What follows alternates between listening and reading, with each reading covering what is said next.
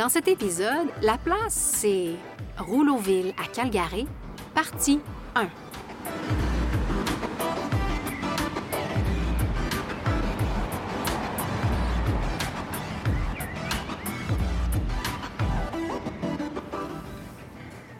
Hey! Salut, salut, ça va bien ce matin, Denis, Ronald? Bonjour? José. Hey! Super bien? Je pense qu'on doit, je pense qu'on doit le dire. Hein. C'est pas très grave pour nos auditeurs, mais c'est une petite euh, journée de pluie. euh, il fait un peu frais, donc ça va sûrement teinter notre, notre ton. Et même, ça a peut-être teinté nos choix de, de breuvage ce matin. Euh, c'est un nouvel épisode, un épisode qu'on dédie à Rouleauville et la paroisse Sainte-Famille, euh, en tout cas, entre autres, euh, si je me trompe pas. Mais on, on, pourrait, est on pourrait appeler ça le Grand Rouleauville. le Grand Rouleauville. Ça on va- déborde. on déborde légèrement, mais parce qu'il faut. On déborde légèrement de Rouleauville, mais euh, pour situer où on se trouve dans la ville de Calgary, parce que précisons aussi qu'on est à Calgary, on est dans le quartier Mission, euh, Mission, qui est devenu Mission, mais en fait qui est maintenant aussi Cliff Bungalow Mission. On est sur la quatrième rue, qui s'est déjà appelée la Broadway. On est sur la quatrième rue, rue commerçante, rue euh, vraiment euh, le centre du quartier. Et on est ce matin, parce qu'on commence encore, fidèle à nos traditions et notre concept, dans un café. Et on est dans une succursale de Phil and Sebastian. Et là, je pense qu'on est. euh, avant qu'on commence à enregistrer, là, on a eu des très bons commentaires sur le café. et- Ben, j'essaie de- Je me suis donné comme euh, euh, mot d'ordre pour la deuxième saison de ne pas m'éterniser trop sur les cafés. Mais là, celui-là. Mais ça, c'est le meilleur americano que j'ai jamais eu de loin, de loin, de loin. Wow. Il y a un goût de... C'est quasiment comme un goût de beurre. Euh, les- les- le- le- L'huile, comme le- la, texture Il y avait même une créma là, Euh, sur un, créma americano, c'est quand même. Et ça euh, colle sur le rabord. J'ai jamais vu ça. Normalement, c'est juste l'espresso dilué. là. Ouais. Mais ça, c'est vraiment une autre espèce. Euh, je suis vraiment content d'avoir pris. Oui, et moi je bois la même boisson, chose, ouais. puis c'est absolument délicieux. Je, suis, je Ah. seconde tout ce que tu viens de dire. Moi, la, la fois que j'avais bu un americano, parce que ma- mon intention était d'aller de l'un à l'autre découvrir des nouvelles choses, j'avais plus ou moins aimé ça, mais je pense que demain, là, je vous vois, là, vous êtes en, vous êtes en, en pamoison devant ça. Demain, là, je, je, je me tape un americano, mais aujourd'hui, j'ai euh, encore un matcha latte comme j'avais hier. C'est euh, encore une fois, c'est- José qui m'a qui m'a abonné à ça il y a peut-être un an et euh, j'adore ça. Donc bon. ça va être difficile de me détacher, mais demain, par souci de variété. Au prochain épisode. Le prendre- prochain, le Ouais. prochain épisode, exactement. Puis je vais peut-être commencer par me pratiquer demain. Le prochain, Sur, ouais. sur le, le prochain café que je prendrai. Yeah, effectivement. Oui, ben moi aussi j'ai pris un matcha latte ce matin parce que, comme je disais, j'avais comme envie d'une boisson chaude plus long. Un espresso, c'est bon, mais c'est court. C'est vite passé. ouais. C'est vite passé. Donc, euh, moi, j'ai puis moi, je l'ai pris mon matcha avec du lait d'amande, mais il est, il est très bon.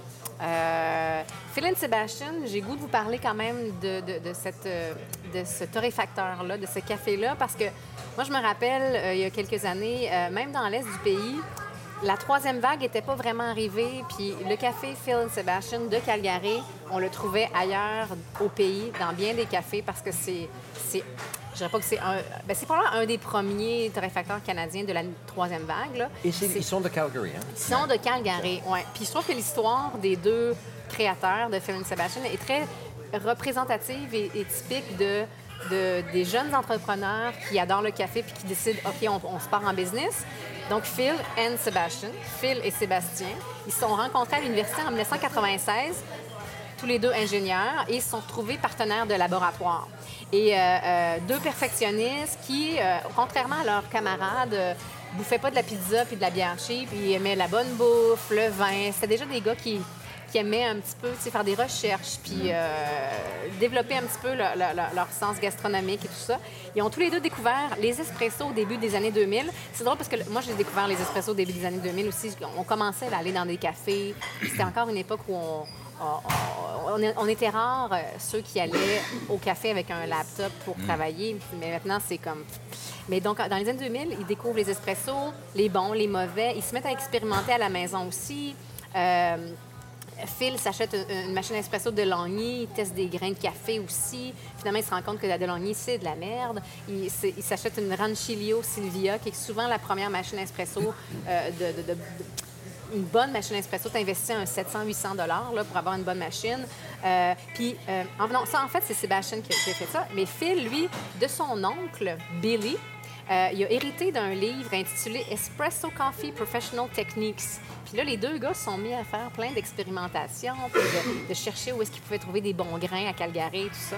Puis je parle de, de l'oncle Billy parce que derrière euh, le comptoir, il y a un, un signe en néon Ah. qui dit A Neon Sign for Uncle Billy. Ah. Fait qu'ils ont gardé, euh, vraiment, c'est grâce à ce livre-là qu'ils ont qui ont dépassé un petit peu leur, goût puis leur expérimentation. En mars 2005, ils se disent on fait un road trip, on s'en va à Seattle. Euh, on, va visiter Vivace Espresso de David Schomer, qui était un des vraiment. C'est vraiment là. On sait que la West Coast, c'est là que la troisième vague est partie, de vrai bon café. Ils goûtent à un vrai cappuccino, un vrai espresso. Ils sont renversés. Ils se disent il faut qu'on parte un vrai café à Calgary. Ils se mettent durant l'été à chercher un nom pour leur café. Euh, ils développent leur, mission statement. Euh, ils vont faire un séminaire à Seattle après ça pour comment partir une business de café. Euh, après ça, ils se disent, OK, on ne connaît pas assez, faut vraiment, si on veut partir en affaires, il faut qu'on développe ça. Et là, Phil part à, Vancouver pour travailler dans un des meilleurs cafés de Vancouver pendant huit mois. Puis Sébastien, lui, il est en train d'avoir un enfant, fait reste ici, puis c'est lui qui développe le plan d'affaires, qui cherche un local et tout ça. Bref, ça, c'est un petit peu la petite histoire. Euh, il ouvre un premier stand au Farmers Market en 2008. Puis là, ils se disent qu'il faut vraiment qu'on torréfie notre propre café. Ils font encore des, des recherches, encore d'expérimentation. Puis finalement, en la fin novembre 2009, ils lancent la première succursale de Phil and Sebastian dans Marda Loop. Puis là, depuis, ils ont six cu- succursales euh, à Calgary. Euh, dans le Simmons Building, où on était dans l'épisode 1 sur Calgary, euh, dans, dans Mission, dans Oceanook Center, sur Stephen Avenue et à Calgary Place. Et comme je disais, Phil Sebastian, c'est un café qu'on trouve à bien des endroits. Ils en avaient à Sylvan Lake, Oui, euh, au Timber Coffee. Euh, c'est un des très, très bons cafés au Canada. Puis c'est pas mal, euh, c'est pas mal eux les précurseurs. là. Et ça s'est rendu dans l'Est aussi. Oui, donc, oui, oui, oui. Oui, moi, je, là, c'est Mais pas comme succursale, pas, mais comme café, pas comme, comme produit. succursale. Non, mais le café, ils le vendent, ils le distribuent dans d'autres bons cafés. Qui, des cafés qui, eux, ne torréfient pas leur propre grain. Euh, c'est souvent le café qu'on utilise. Oui, Euh, En tout cas, il y, en a, il y en a beaucoup plus maintenant, mais à l'é- à l'époque, il y a une dizaine d'années, c'était pas mal les seuls sur le marché canadien. Donc euh, voilà, Phil Sébastien, la petite histoire. Une- deux gars de Calgary, c'est le fun. Ça fait un peu redondant de dire ça, mais c'est une autre découverte pour moi. là. Comme Ouais. d'ailleurs, on dirait qu'aujourd'hui, ça va être une grosse journée de découverte pour moi. Notre, Ouais. ami, notre, notre ami historien ici, euh, Denis, euh, l'odieux ou l'odiable ou, euh, ou l'adieu de la tâche. L'ingrate tâche, ça va être de nous informer beaucoup. Moi, j'ai euh, moi j'ai j'ai vraiment hâte à, euh, à- à cet épisode-ci. Une chose où est-ce que j'avoue, là, j'avoue un petit peu mon ignorance, jusqu'à, mettons, l'année passée. Moi, je pensais que Rouleauville, je savais pas que Rouleauville, c'était à Calgary seulement.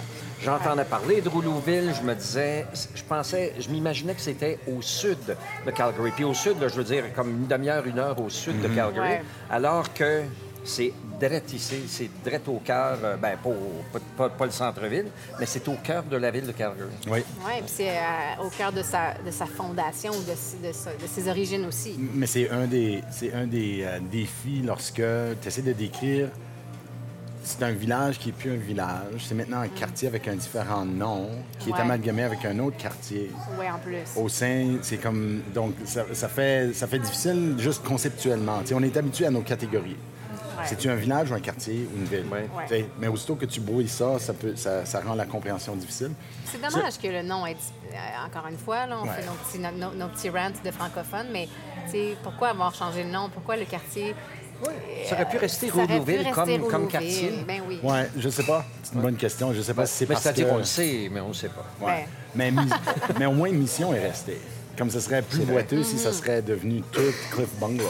Où le- L'origine de Mission, c'est la mission. La mission. Qui est ouais. déménagée. On parlera de son lieu de départ, où il était avant, mais Ouais. avec l'arrivée de la police montée du Nord-Ouest, on établit la mission plus près du fort. Ouais. Parce qu'on sait que c'est là où les gens vont commencer à se regrouper davantage. Ben. Euh, donc, ça, c'est l'origine, mais c'est vraiment en 1883 que les Oblats cèdent deux, euh, comme deux, demi- euh, deux quarts de section de terre de ce qu'ils avaient pour établir un village. Donc, c'est vraiment à ce moment-là que Mission, comme on le connaît aujourd'hui, Ouais. le quartier est défini par ces deux corps de section qui ont été donnés par les Oblats. OK. Donc, ça, c'est la partie mission. Ouais. Ensuite, c'est juste avec l'expansion de la ville. Ouais. Cliff, c'est que au sud, le bord de la rivière, c'est très escarpé. Donc, on appelle ça cliff. Puis bungalow, c'est des maisons. Donc, c'est pas très inspirant plus Des que ça. drôles de noms de quartier à. Calgary, hein? Cliff Bungalow, on- là, ça, ça donne que nous, euh, on loge présentement dans Mardaloo. Ouais. Et là, j'ai demandé à Denis, Mardaloo, c'est- quoi ce nom-là? Oui, c'est, deux bons bénévoles du quartier. Euh, et après, je ne sais pas si c'est leur décès ou juste une reconnaissance en fin de vie. Ouais. euh, ils ont jumelé leurs noms ensemble. Donc, Mar- un genre de. ben, Martha and Daniel, ou je sais genre, pas, là. genre Martha Daniel, puis Ouais. ils ont mis ça ensemble pour dire Marda. C'est inté- c'est Mais, intéressant. euh. ouais, mais tu sais, comme francophone, Mar- Marda, c'est comme. J'imagine en espagnol, est-ce qu'il y a une connotation, je ne sais pas, Non, là, mais ça fait mierda, drôle. Ouais, c'est ça. mais tout ça, ça, s- en tout cas, ça, ça donne bien. Hum, Ils sont donc, c'est ça. créatifs, les Calgaréens. Oui, c'est ça. Mais ce que tu vas voir, Ronald, je pense, aujourd'hui, en marchant le quartier, c'est à quel point ça ressemble à un village à l'intérieur d'un village. Mm. Comme tout de suite, on vient sur la Broadway. Mm-hmm. D'ailleurs, on est la quatrième, c'est Broadway, mais on est entre le 22 et le 23, Ouais. qui était Doucette et Rouleau. Les Ouais. rues, Toutes les rues avaient des noms francophones ouais, ici, Doucette, français, Rouleau. ouais. Ben, pas toutes. Comme c'est drôle parce qu'on dirait nord-sud, c'est Broadway, Hamilton. Ah. Mais ensuite, quand on va est-ouest, c'est. Euh, puis j'ai pas la liste exacte devant moi tout de suite, mais euh, c'est euh, la rue des Oblats, c'est Doucette, Rouleau. Très intéressant. La 17e avenue, qui est une immense avenue, Ouais. euh, s'appelait la Notre-Dame. Notre-Dame, ouais. la, la route, la, rue, la rue Notre-Dame. La- parce que on va voir aujourd'hui, mais la, la 17 va, va en avant de, ce qui est de l'église. qui était et la mission à l'origine, c'était Notre-Dame de la Paix. C'était ça le nom. Donc oui. Notre-Dame était la rue. Euh, tu sais, dans les petits villages, Ouais. partout dans les prairies, là, tu as Ouais. toujours Broadway and Main. Ouais, Donc, c'est oui. Main, c'est la rue principale, puis ensuite Broadway, c'est au bout, c'est l'autre rue Ouais. commerciale. Donc, c'est un peu le Broadway and Main, sauf c'est Notre-Dame et Broadway. Notre-Dame. Ouais. Puis complètement. Ben, quand, Ouais. ils ont, quand ils ont passé au, au système numérique, ils ont en- enlevé Notre-Dame. Mais euh, donc, t'as- est-ce que tu as parlé. La rue 18e avenue, c'était Saint-Joseph? Oui. Euh, la rue Sainte-Marie, la 19e avenue. Bon, Sainte-Marie, qui, qui ont traduit justement. Ouais. euh, euh, rue des Oblats aussi. Il y a la rue Lacombe, la rue Doucet, 22e avenue. Rouleau, Ouais. 23e avenue. Grondin, Scullin et finalement Le Gall, 26 Donc, il y avait Ouais, quand même Grand- pas mal de. de, de Oui, rues. Scullin, qui étaient ouais, des Ouais. figures à l'époque. Donc, euh, et, et ce qui est le fun, c'est que, et je reste avec l'idée du quartier, c'est qu'il y a une association communautaire de Cliff Bungalow. Et c'était, euh, comme il y a toujours des associations de quartier, mais ça, c'en est un que particulièrement, ils ont vraiment été motivés très fortement lorsqu'il y a eu un redéveloppement proposé par la ville, puis ils ont voulu le résister dans OK. les années comme 78 environ. Et on dirait que ça a comme soudé et créé un, sens, un vrai sens de communauté dans ce quartier ici. Euh, et c'est à partir de ce moment-là qu'ils font toutes sortes d'efforts de revitalisation. Euh, donc, on peut, quand on marche Rouleauville et Cliff Bungalow, on peut voir des très beaux panneaux qui Ouais. indiquent les rues. Et ça dit, par exemple, Donc, ils euh, donnent les, les- ils donnent les noms. 23e euh, avenue. Et ça dit en blanc, en blanc Ouais. formerly. Et ensuite, ça dit la- la- l'avenue l'avenue 23e, Rouleau. c'était Rouleau. C'est ça. OK. Donc, ça, on- ça- Ouais. ils ont fait renaître un peu l'histoire du quartier. Ouais. Euh, et puis, c'est eux- grâce à eux qu'il y a beaucoup de- d'efforts de, préservation, préservation. Il y a aussi des organismes communautaires, puis je, je dois mentionner le Conseil de développement économique de l'Alberta, qui est notre commanditaire. Vous l'entendez à la fin de chaque épisode. Mm-hmm. Euh, mais euh, eux, à travers les années, ont fait de- du travail pour la préservation euh, d'une des maisons très importantes du quartier. Ouais. Euh, et jusqu'aujourd'hui encore, ils ont une super beau, euh, une belle, un, un appli. Puis là, je vais faire un peu de publi- euh, publicité pour eux. Ouais. Euh, parce que la Société historique francophone a même été commanditaire de cette initiative-là. Et c'est un, un, c'est un compliment ce qu'on va faire aujourd'hui. Aujourd'hui, si tu descendais... Un pour- complément ou un compliment? Complément. Complément. Euh, disons, pour un auditeur qui dit Moi, je veux aller voir Rouleauville, Ouais. ce que je vous conseillerais, c'est en descendant à Calgary Ouais. ou en conduisant à Mission, écoute notre balado. Ouais. Et en- une fois arrivé, Écoute notre télécharger podcast. notre podcast. Excuse. Là, ça commence. Hein? Ça commence. Mais c'est correct qu'on le On raconte, on va adresser ça une bonne fois. Ouais. On l'adresser. Ouais. Donc, notre podcast serait une bonne préparation Ouais. du contexte. Ouais. Mais une fois arrivé, l'application Balado Découverte, Ouais. on ouvre l'appli puis on fait rouler au. Ouais. C'est plein de- d'images, euh, de textes, de sons qui vous accompagnent à chaque arrêt. Donc, physiquement, vous pouvez être là puis écouter euh, la voix de Sandra Gagnon qui explique Ouais. l'édifice qu'on regarde et tout. Donc, nous, on fournit un peu euh, du storytelling autour du quartier, mais euh, l'application fait vraiment une bonne job. Ouais. Et d'ailleurs, tu as fait allusion tantôt, Ronald, la raison qu'on parle toujours de la place podcast, Ouais. c'est pour faire la distinction. Parce que Balado Découverte, c'est vraiment une application de tourisme euh, physique sur place. Euh, c'est extrêmement riche en informations, mais c'est pas la même chose que Puis un balado. un balado podcast. C'est ça. Donc, nous autres, on a scindé vraiment, là, on a coupé en deux en disant, eux, c'est balado découverte, nous, c'est euh, podcast. Ouais. Parce que la- la- tu- tu- c'est toi qui m'as raconté ça, Denis, mais en fait, Balado Découverte, il y a un trademark. Oui. Vraiment, c'est, c'est une compagnie québécoise qui, a, Ouais. qui a créé ce- cette Une forme de, de guide touristique. Euh, Dans laquelle on a juste à plugger de l'information. Donc, c'est super pratique. Euh, Mais ce a- n'est pas un podcast, Non. ce n'est pas une balado-diffusion telle qu'on l'entend.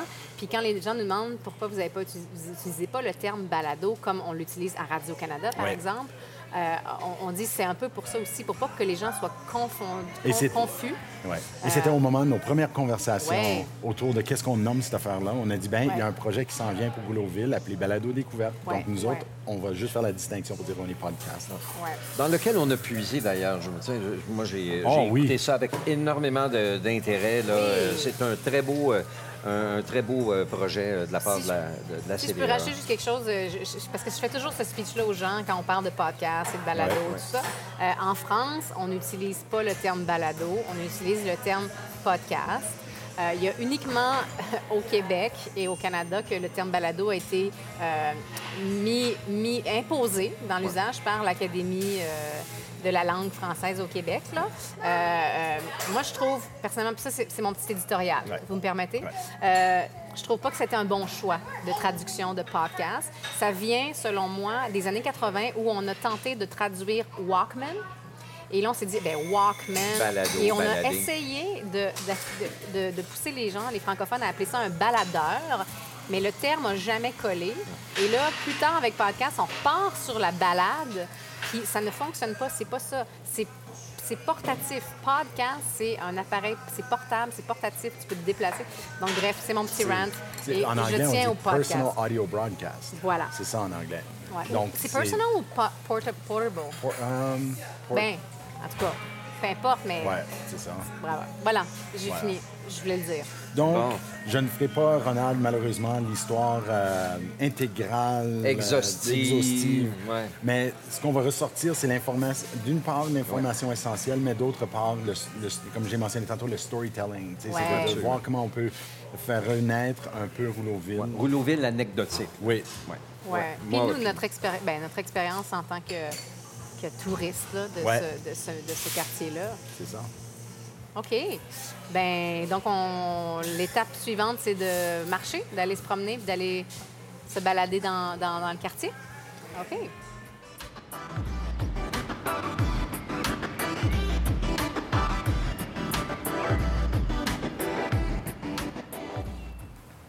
Alors, on a quitté le, le café Phil and Sebastian sur la quatrième euh, rue, l'ancienne Broadway, et euh, on a un petit peu monté et zigzagué. On est venu, on est allé vers le nord, et là, on est sur la 17e avenue, euh, en face, ben, en face, à l'entrée du square Rouleauville. Oui.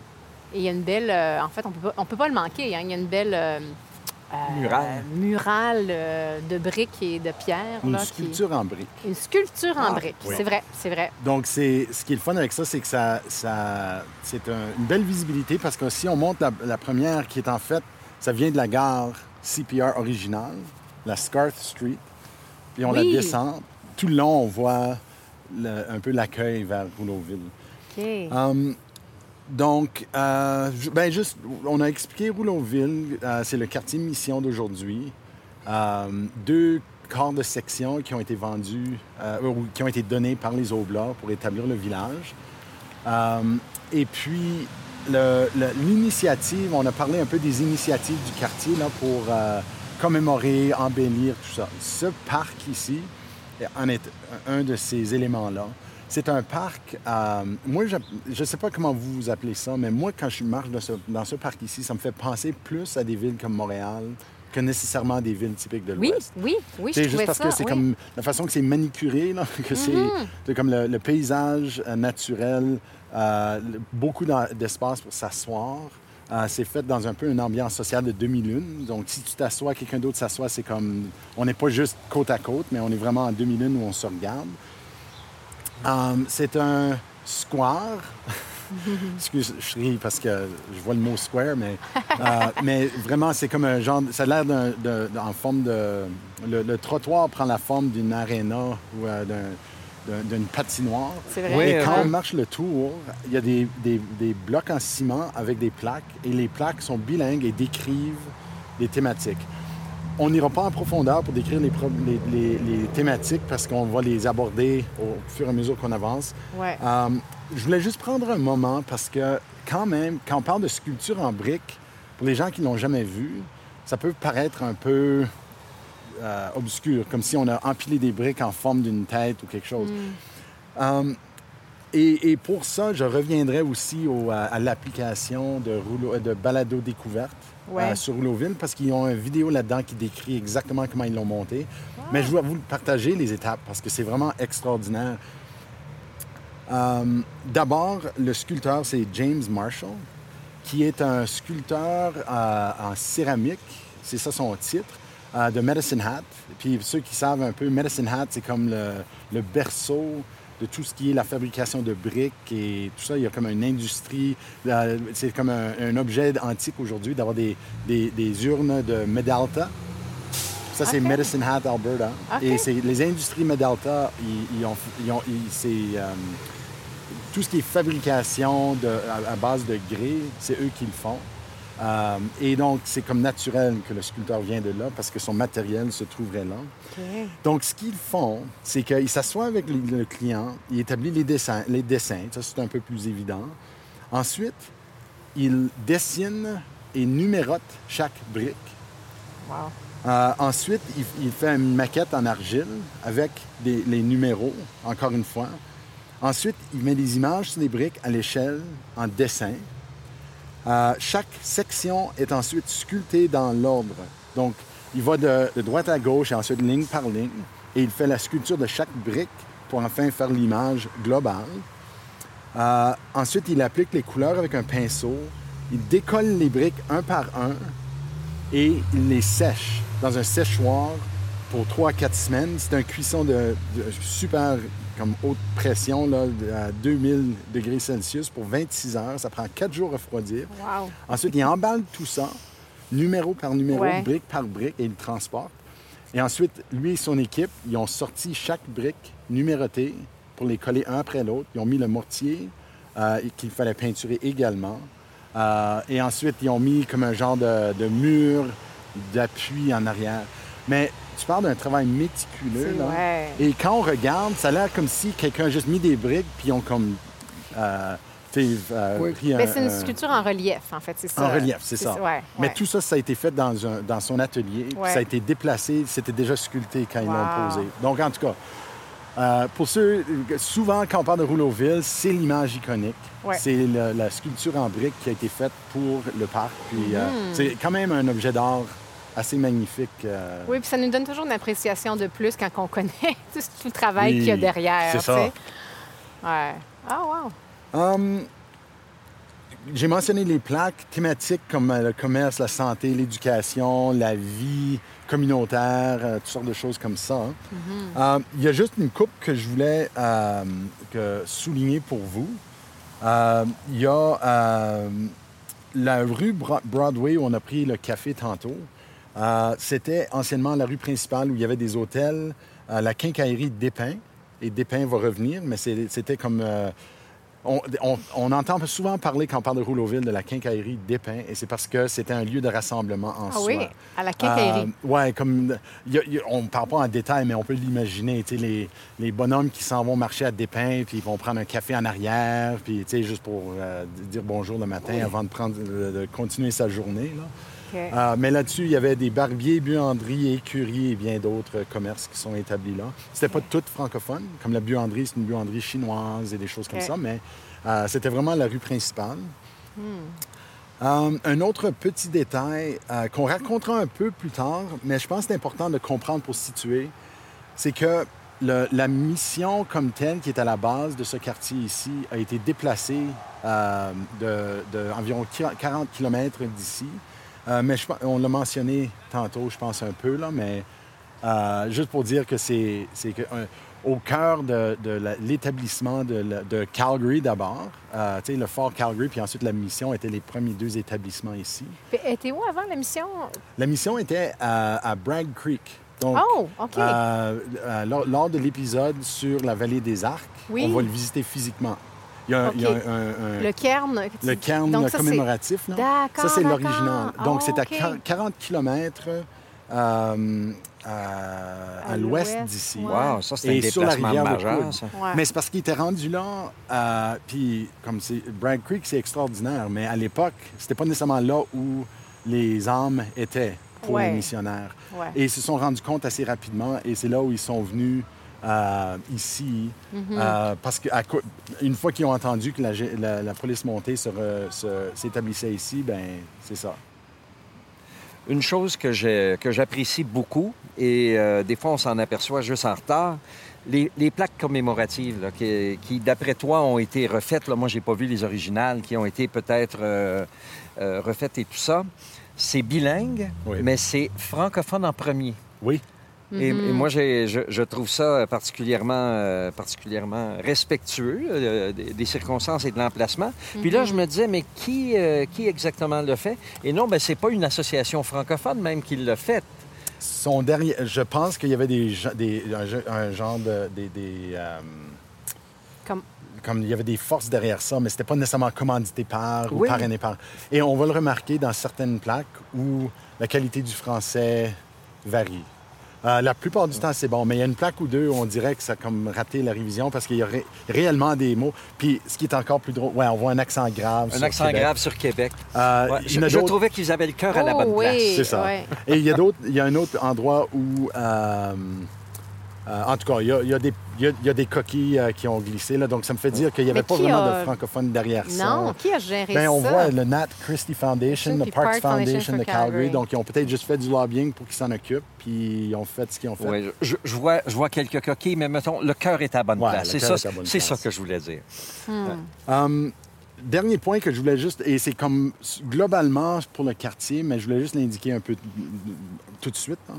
C'est qu'en en décembre 2015, la Commission des lieux et monuments historiques du Canada, euh, ben, avant ça, le, le- le Cliff Bungalow Mission, eux, ils ont soumis une demande auprès de la Commission des lieux et monuments historiques du Canada pour que ce soit reconnu, Rouleauville soit reconnu comme un site historique national. Euh, ils ont eu leur réponse en décembre 2015 disant qu'ils refusaient la reconnaissance de Rouleauville parce qu'ils trouvaient que c'était juste, juste de l'histoire locale. Euh, malgré que c'était la genèse de la présence catholique dans le sud de l'Alberta, Père Lacombe était derrière tout ça, comme une figure nationale. C'était quelqu'un qui a joué un rôle primordial de diplomatie avec les Autochtones dans la signature du traité numéro 7, etc. Euh, puis Marilyn Williams, qui est une grande alliée, euh, une grande militante dans le Cliff Bungalow Mission, une consultante en patrimoine, donc elle sait de quoi elle parle, euh, et une amie vraiment de la francophonie. Là, elle est vraiment une perle. Euh, mais c'est elle qui a écrit un article dans un- une, une revue, là, puis elle a, elle- elle a ventilé à quel Ouais. point elle était déçue que le- le- la Commission nationale ne reconnaisse pas Rouleauville comme un site historique national. Mais euh, En tout cas. Quel Puis ça leur a pris deux ans pour répondre pourquoi. Deux ans. Deux ans. C'était comme en 2018 que finalement il a écrit l'article pour décrire ce qu'ils ont eu comme réponse. Donc, Au moins, on connaît décevant. leur vraie opinion après deux Ouais. ans. Mais est-ce que, c'est ça. est-ce que ce genre de soumission-là, tu peux en refaire une quelques années plus tard ou euh, euh, la retravailler ou avoir euh, Oui, je suis faire du lobbying et Ouais. tout, puis ça peut Comme je pense éventuellement pas qu'il y aurait passer? comme une période où tu n'as pas le droit de soumettre, euh, Mhm. mais il faudrait que tu soumettes quelque chose d'autre. quelque C'est- chose d'autre, avoir faut- d'autres arguments. Ou, C'est euh, ça, hmm. monter l'argumentaire. OK. Voilà, donc c'est tout pour le Square. Mhm. Euh, pour les auditeurs, on va décrire comme si on va pour des grosses marches. En Ouais. fait, nos arrêts se trouvent tous à l'intérieur d'un bloc, Ouais. même moins qu'un bloc. Euh, donc, l'autre côté de la rue du Square, on va arrêter à la cathédrale. Ben, je t'ai pas dire cathédrale Sainte-Marie, mais c'est un peu faux dire ça. C'est Ouais. Saint Mary's Cathedral. Ouais. Mais on a de quoi à dire là aussi. Allons-y.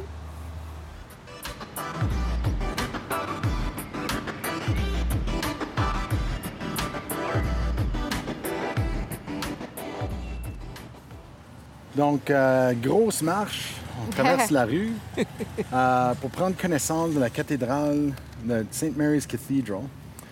Ben, au tout début de la mission, les générations d'églises, chapelles, tout ça se construisent ici. Euh, mais c'est vraiment en 1887 que la Combe et les paroissiens décident d'ériger une nouvelle église. Ils disent que ça mérite une, une vraie église. Euh, et c'est euh, en 1889 que finalement on termine la construction. Il y a des photos qui existent. Ouais. Euh, C'était une cathédrale en bonne et due forme. là. Euh, on peut imaginer, il y avait, on, a- on dit que c'est en, en forme de croix latine, mais si on peut imaginer deux grandes, grandes tours euh, en grès et en haut, on a fait des dômes et que l'église principale se trouve entre les deux tours. Euh, mais l'image, on vous mettra sur le site web euh, laplacepodcast.ca dans les, les notes euh, accompagnatrices. Puis vous allez avoir une idée. C'était quand même une cathédrale en, en- en bonne et due forme depuis le début. Euh, donc, euh, c'est là où les paroissiens, euh, on, on peut, on peut mettre des centaines de paroissiens là-dedans. Bien, on parle de. On, on disait qu'elle qu'elle pouvait contenir 1000 paroissiens. Ça, c'est c'est cette cathédrale ici. C'est- OK. Mais c'est pas la même. C'est pas la même. Ouais. d'avant. Mais c'est au même emplacement. Même mais- emplacement. Mais, avant, avant, avant Donc, ce qui arrive, c'est que c'est une paroisse, euh, comme toutes les paroisses qu'on a, on, on- on a eues, vraiment, là, euh, le fondement catholique est francophone. Euh, à Calgary, par contre, c'est très bien documenté l'évolution de la paroisse. Euh, en 1910, on reçoit une visite de Francis Bourne, qui est le Archbishop de Westminster. Et lui commence à, chuchoter dans l'oreille euh, des, gens localement qu'il faudrait angliciser davantage pour qu'on puisse unir les catholiques. Ouais. Euh, donc, c'est, on- et, et deux ans plus tard, euh, en 1912, on anglicise et ça devient Saint Mary's euh, Cathedral. Donc avant, c'était la cathédrale Notre-Dame-de-la-Paix?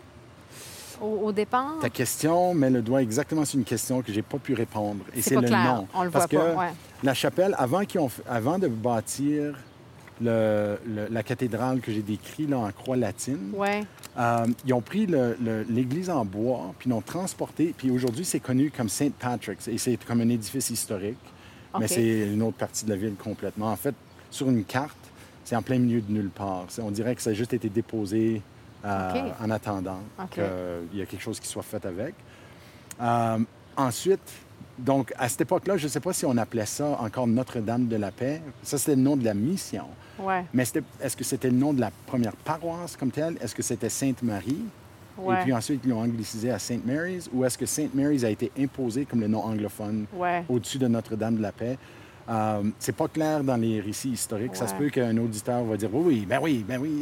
Ouais, ouais, Mais ouais. moi, j'ai juste pas la réponse à cette question-là. Écrivez-nous. Écrivez-nous. Si vous, si vous connaissez la réponse à la question, on peut certainement, sur les notes accompagnatrices, euh, corriger le tir. Après 1912 et la- le- le- l'archevêque euh, McNally, ben, d'abord, il faut savoir que c'est en 1912 que c'est plus Saint-Albert qui est le diocèse C'est ça, ouais. de- qui couvre tout ce territoire. C'est divisé en deux, le diocèse d'Edmonton. Donc, on déménage de Saint-Albert à Edmonton. Et dans le sud, McNally est nommé le premier évêque pour la région du sud. OK? Euh, et c'est à ce moment-là qu'on anglicise St. Mary's et que ça devient une cathédrale en bonne et due forme, parce qu'une cathédrale est associée à un diocèse. Euh, c'est en 1900... Et, et- et c'est là où la chicane pogne. Parce que McKinley, c'est le premier évêque à ne pas être un oblat.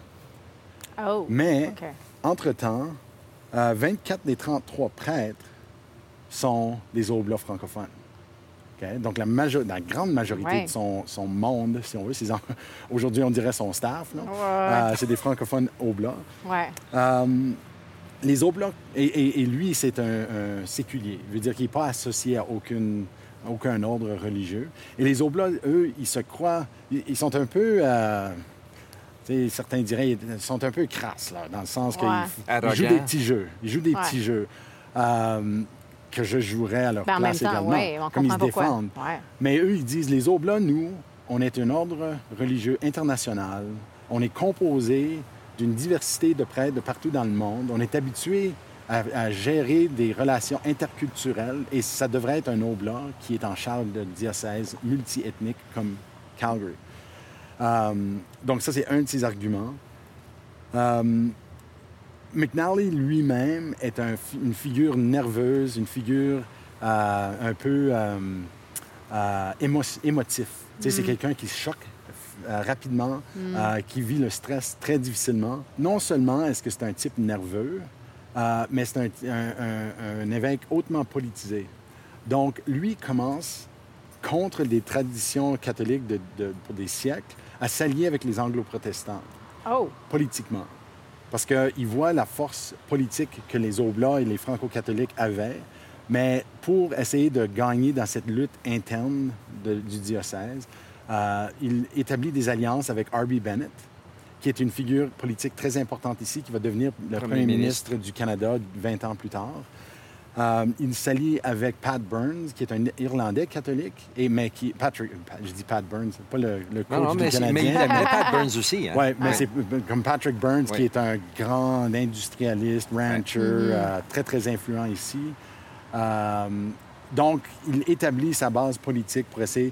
Et en 1915, finalement, il expulse les Oblats de Calgary. Carrément. Carrément. Donc, il dit il n'y aura plus de- d'Oblats qui vont œuvrer au sein de- du diocèse de Calgary. Wow. Donc, il recompose complètement le clergé. Et donc, Et là, c'est le début de la fin. c'est ça. Et c'est un mouvement partout au Canada. Comme lui est venu d'Ottawa, et Ottawa, les- exactement la même chose s'est passée, où les anglo-catholiques et les anglo-protestants se sont alliés pour le pouvoir politique euh, et parce qu'ils voyaient plus d'affinité de langue que nécessairement d'obstacles religieux entre eux. Oui.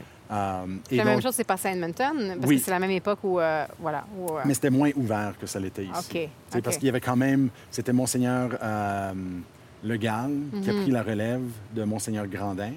Donc, tu sais, c'était quand même un oblat, euh, un oblat francophone, donc c'était plus en douceur. OK. Et c'était le poids démographique qui a eu autant un, un impact que nécessairement la langue ou, euh, et tout ça.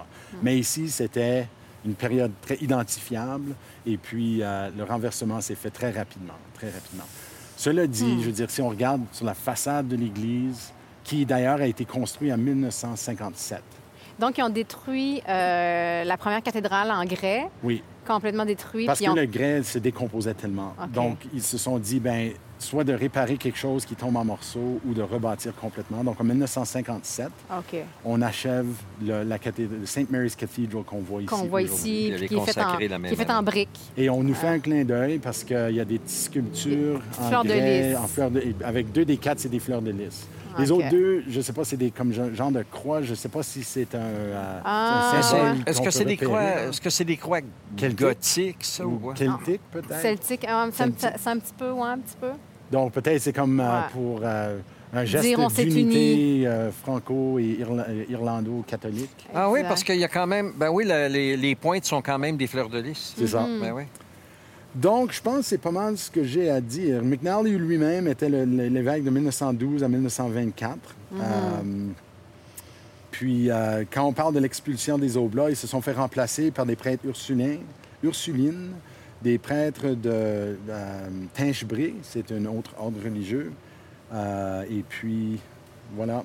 Puis là, déjà aussi, euh, il y avait eu les lois de la province ici en Alberta en, en 1905 qui, euh, qui restreignaient les droits à l'éducation en français, tout ça. Donc, Même avant 1905. C'est même avant 1905? Oui, Ah c'est ouais. en, mille- c'est en 1892 où on.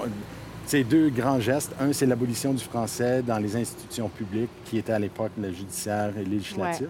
Ouais. Et puis, euh, on abolit, euh, on établit un règlement qui oblige l'enseignement de l'anglais.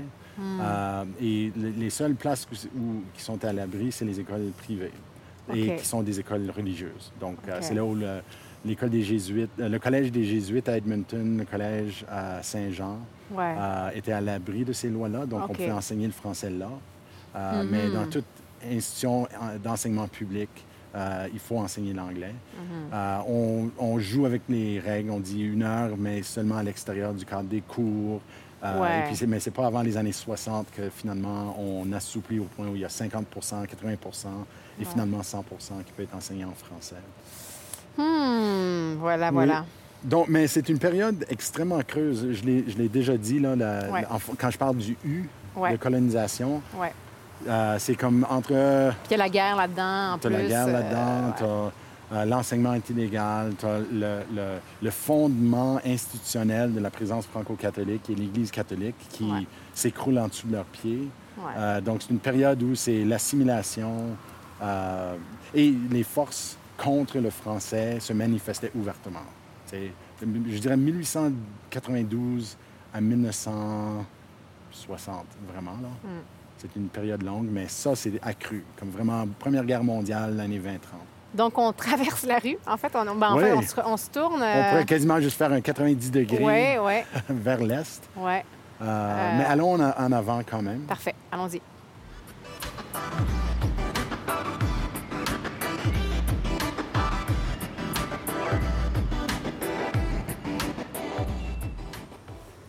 Alors, on a traversé la rue, justement, et euh, on est euh, du côté est de, De la, la salle paroissiale St. Mary's euh, et aussi gare du CNOR ou du, CN, du CNR. Oui, CNR. CNR. Euh, Ronald va nous faire une petite bio, une petite. euh, Ben, la, la salle paroissiale date de 1905. C'est euh, c'est l'œuvre des, euh, des Oblats. C'est eux qui l'ont mis ensemble.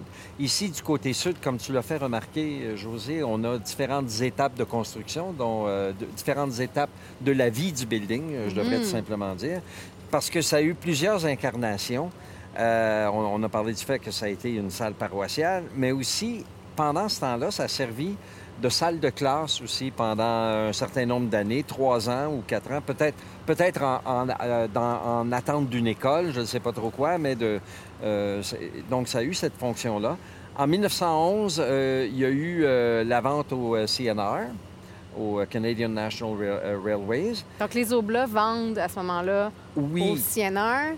Puis, euh, c'est c'est peut-être même un move. euh, Ben, J'ai mentionné tantôt la nature euh, fébrile de la santé de Monseigneur McNally.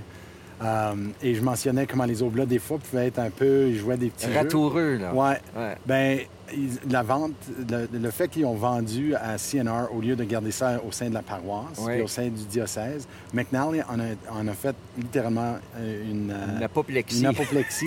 Il a dû être hospitalisé Oh. tellement qu'il a vécu Wow. un stress fait que autour de c'était un bouillonnant, c'était un colérique. Un hein? colérique. Ouais. Et, et je pense que les oblats, ils en donnaient du fil à retordre. Imagine, comme je l'ai mentionné, tu sais, trois Ouais. quarts de son staff étaient des oblats francophones. Puis là, on commençait à jouer des, jouer des jeux avec lui. Là, mais Puis juste, euh, c'est- le CNR, juste pour être certain que tout le monde sait de quoi on parle, évidemment, c'est le Canadian Northern Railway. Donc, c'est devenu, après ça, une gare de train. Euh, c'est quand même assez fascinant qu'une salle paroissiale en grès, qui est magnifique d'ailleurs, Ouais.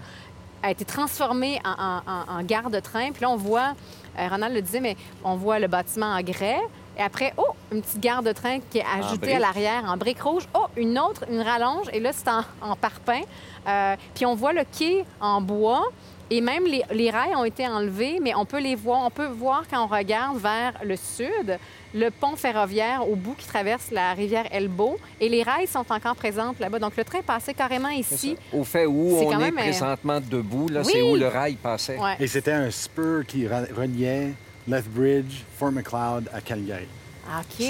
C'était, la, la belle époque hein, des trains, ça. Ouais. Donc, en 1900, ça, ça a duré jusqu'en 1971.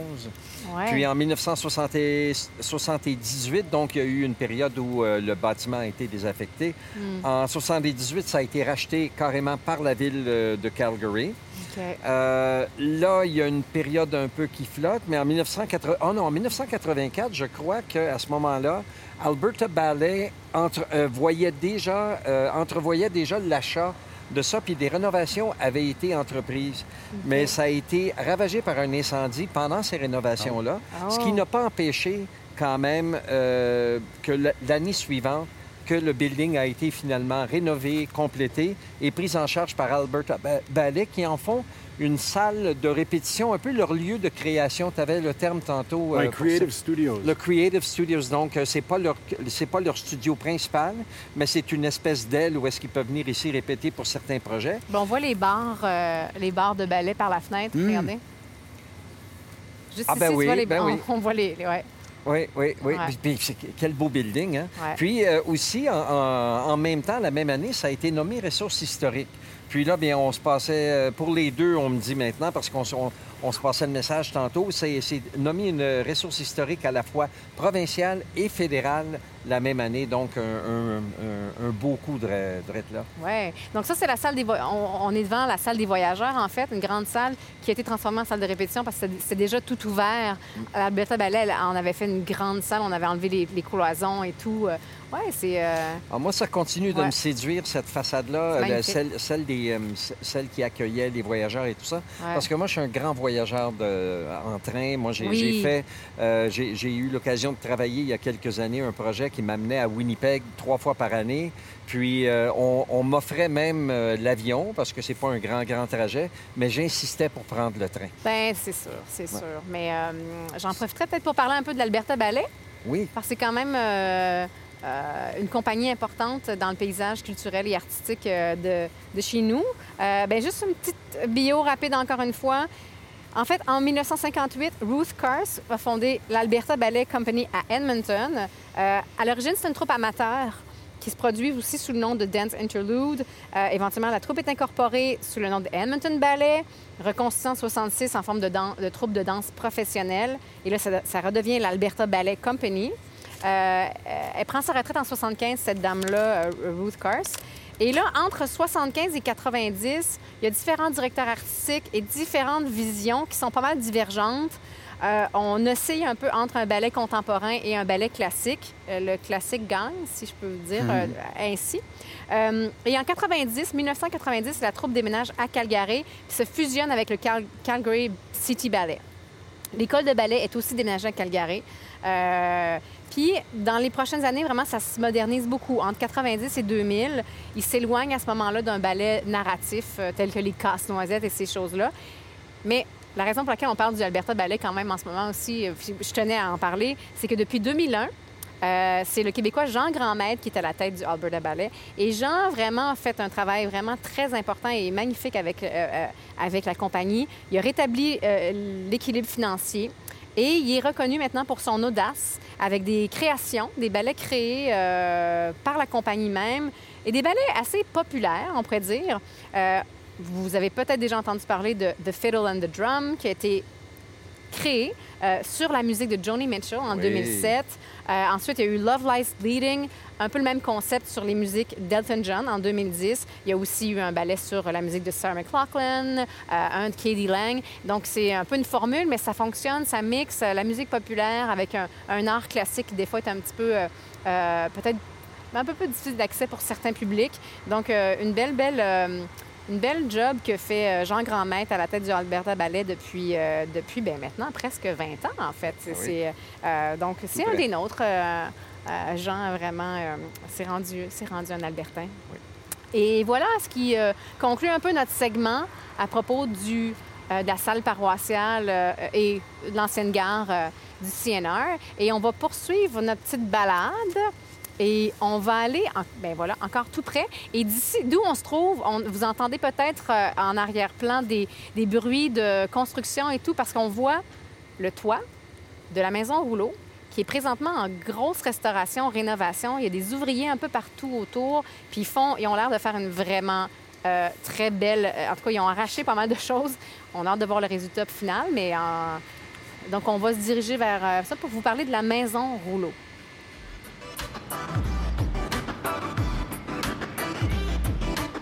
Vous venez d'entendre la première partie de l'épisode consacré à Rouleauville de Calgary. Dans la partie 2, on poursuit notre exploration de ce qui s'appelle maintenant le quartier Mission Cliff Bungalow et on fait encore des découvertes étonnantes. Si vous aimez la place podcast, parlez-en aux gens autour de vous, abonnez-vous et donnez-nous des étoiles. Au plaisir de vous retrouver très bientôt dans La Place.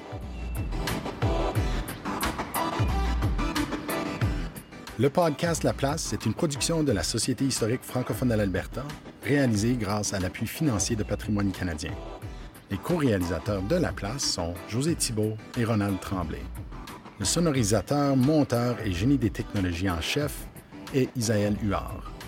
Je m'appelle Denis Perrault, directeur général de la Société historique francophone de l'Alberta et producteur exécutif de La Place.